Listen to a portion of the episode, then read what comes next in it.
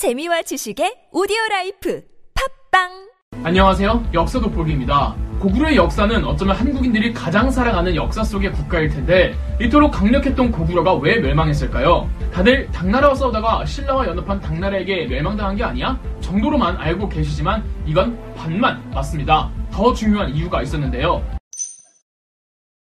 일단 고구려 후반기 정치 상황을 이야기할 때 연개소문이란 존재를 빼놓고 이야기할 수가 없습니다. 어, 당나라 외교에서 계속 온건적인 입장만 취하고 귀족들을 노골적으로 탄압하려 했던 고구려의 27대 왕 영유왕에게 반기를 든 연개 소문은 본인이 제거당하기 전에 먼저 선수를 치겠다며 642년 쿠데타를 일으키죠. 연개 소문은 영유왕에게 빌붙었던 귀족 100여 명을 제거하고 영유왕을 토막내어 처형시킵니다. 그리고 고구려 왕족 아무나 데려와다가 28대 왕 보장왕으로 즉위시키고 연개소문 본인은 대망리지가 되어 왕보다 더 막강한 권력을 휘둘렀습니다.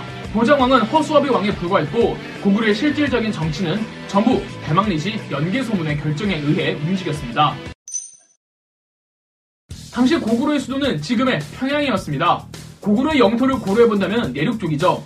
연개소문이 정변을 통해 대망리지가 되어 수도를 장악했을지언정 지방 전체를 다 장악하지는 못했습니다. 그래도 연개소문은 차근차근 지방 세력들을 포섭해 가는데 연개소문조차도 어쩌지 못하는 곳이 있었으니 바로 안시성이었습니다. 나중에 당태종 이세민이 유일하게 함락시키지 못하고 돌아간 그 안시성이 맞습니다. 안시성은 지금의 요하강 언저리에 어, 중국과 고구려의 국경지대에 있던 성으로 국경지대에 있으니 수도로부터 가장 멀리 떨어져 있던 곳이었습니다. 그러니까 중앙정부의 지배력이 다소 상대적으로 약했던 곳이었죠. 국경지대에 있던 성들도 대부분 연개소문의 정권에 고개를 숙였으나 안시성의 성주만큼은 왕을 죽이고 정권을 잡은 비윤리적 정권에 충성할 수 없다며 연개소문의 정권을 인정하려 들지 않았습니다. 화가 난 연개소문은 군대를 직접 이끌고 안시성으로 쳐들어가 내전까지 벌어질 정도로 사태가 심각했습니다.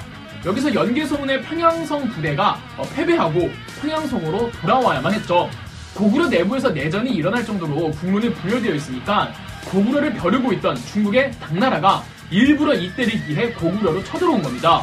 안시성이 당나라 부대에게 포위당했을 때 연개소문이 파견한 평양성의 증원군이 안시성 병력과 연합작전을 펼치지 않고 자기들끼리 따로 군사 행동을 한 것만 봐도 안시성과 평양성 사이가 좋지 못했다라는 걸 입증해주죠. 고구려의 지역 갈등은 단순히 안시성과 평양성끼리만 있지 않았습니다. 연개소문의 정변은 고구려 내 지역 갈등을 부추겼을 뿐이지 이미 고구려는 만성적으로 심각한 지역 갈등을 겪고 있었습니다.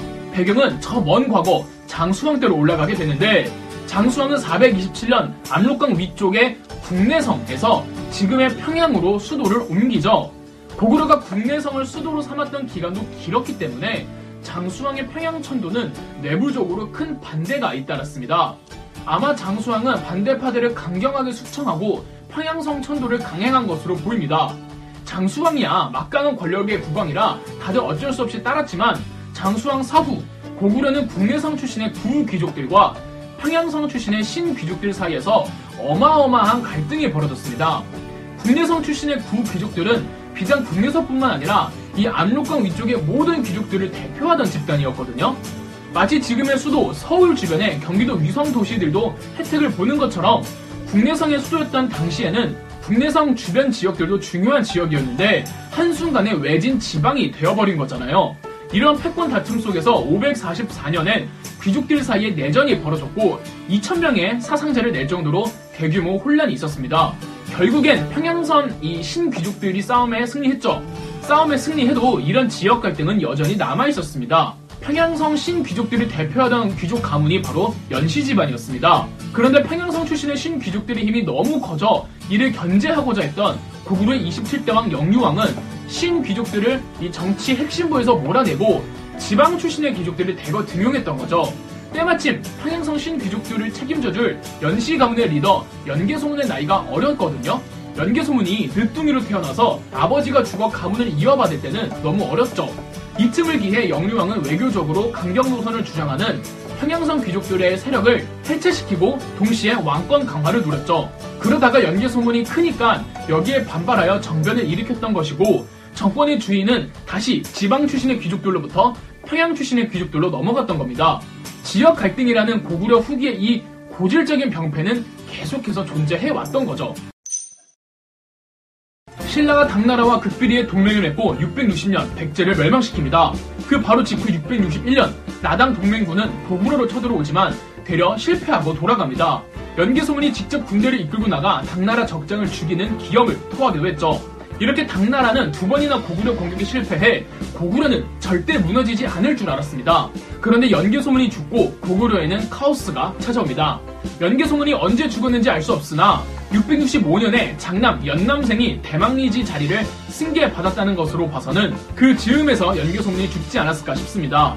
연개소문에겐 3명의 아들이 있었는데 그중 장남 이 연남생이 아버지의 길을 잇는 건 뭐 이상할 게 없잖아요. 그런데 이해가 안 가는 게 어, 연남생의 행보가 좀 아이러니 있는데요. 왜인지는 모르겠으나 연남생은 평양성 귀족들을 외면하고 국내성 출신의 구 귀족들과 지방 귀족들을 대거 등용하려고 했던 것 같아요. 당연히 평양성 출신의 귀족들 입장에서는 엄청 놀랐겠죠. 대망리지가 된 연남생은 거듭 국내성을 방문합니다. 이런 정치적 거물의 움직임은 귀족들이 상당히 예민하게 움직일 수밖에 없는데 이 놀란 평양성 귀족들은 연개소문의 이 둘째 아들이었던 연남 건과 힘을 합쳐서 666년 연남건을 새로운 대망 리주로 추대하고 연남생에게 지명수배를 내립니다. 이 귀족들이 연남건을 부추겼는지 아니면 형을 질투한 둘째 연남건이 먼저 평양 귀족들을 포섭했는지는 설이 분분합니다. 여하튼 한순간에 국가의 죄인이 된 연남생은 그 길로 적국이었던 중국 당나라로 망명을 갑니다.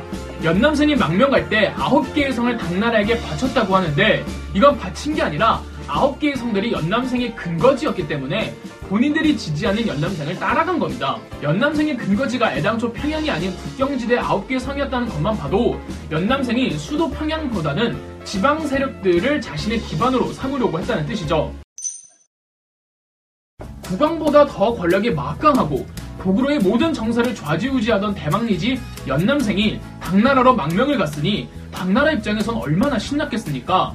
666년 연남생의 망명을 왔고 666년 12월 바로 군대를 조직해 고구려로 떠난 걸로 봐선 연남생의 망명을 오자마자 당나라는 바로 고구려로 출동했다는 겁니다. 연남생이 앞잡이가 되니까 국경지대에 있던 1차 방어선이 우르르 무너집니다. 뭐 여기가 연남생의 근거지였으니까 다들 쉽게 항복을 했겠죠. 다만 신성이라는 곳에서 667년 2월부터 9월까지 무려 7개월간이나 항전을 하며 잘 버텨준 덕분에 수도 평양에서 대망리지 연남건이 중앙군을 조직할 시간을 마련해 주었습니다. 7개월간의 항쟁 끝에 신성은 결국 함락되었지만 연남건은 무려 5만의 중앙 주력군을 이끌고 올라가서 압록강 유역의 2차 방어선에서 당나라 부대를 맞닥뜨립니다. 연남군도 나름 열심히 잘 싸우지만 668년 2월 설화수라는 강에서 고구려 주력군 5만 중 3만 명을 잃으면서 고구려가 대패배를 합니다.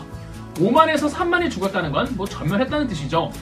이로써 압록강 일대 2차 방어선도 완전히 무너지게 된 거죠. 군대를 잃은 연남건은 수도 평양으로 돌아왔고 668년 8월부터 약 한 달간 수도 평양성에서 고구려는 항전을 합니다. 완전히 궁지에 몰렸는데도 수도 평양성이 한 달간이나 무너지지 않는 겁니다. 당나라의 지휘관 이적은 어, 비밀리에 고구려의 국왕 보장왕과 연개소문의 세 번째 아들이자 막내 아들이었던 연남 산에게 접촉해 백성들과 평양성을 온전히 보존시켜 줄 테니 성문을 열고 연남권을 설득시키려고 제안합니다. 보장왕과 연남산은 연남권에게 항복을 제안하지만 연남권은 끝까지 싸우기를 주장했고 연남산이 평소 가까이 하고 있던 어느 한 승려가 몰래 성문을 열자 당나라 부대가 성 안으로 들어왔습니다. 약속과는 다르게 당나라 병력은 정말 많은 고구려 백성들을 살해했고 궁궐까지 포함해 방화와 약탈에 많은 문화재들과 문서들이 잿더미가 되어버렸죠.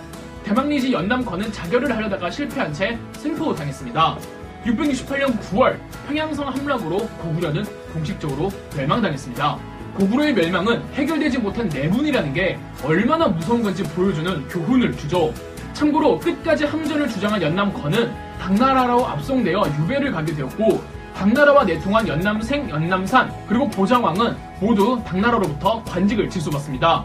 그러나 보장왕만큼은 비밀리에 고구려 부흥운동을 지원해주다가 적발되어 처벌받게 됩니다. 그럼 역사 돋보기였습니다. 영상 재미있으셨다면 구독과 좋아요, 알림 설정까지 해주시면 감사드리겠습니다.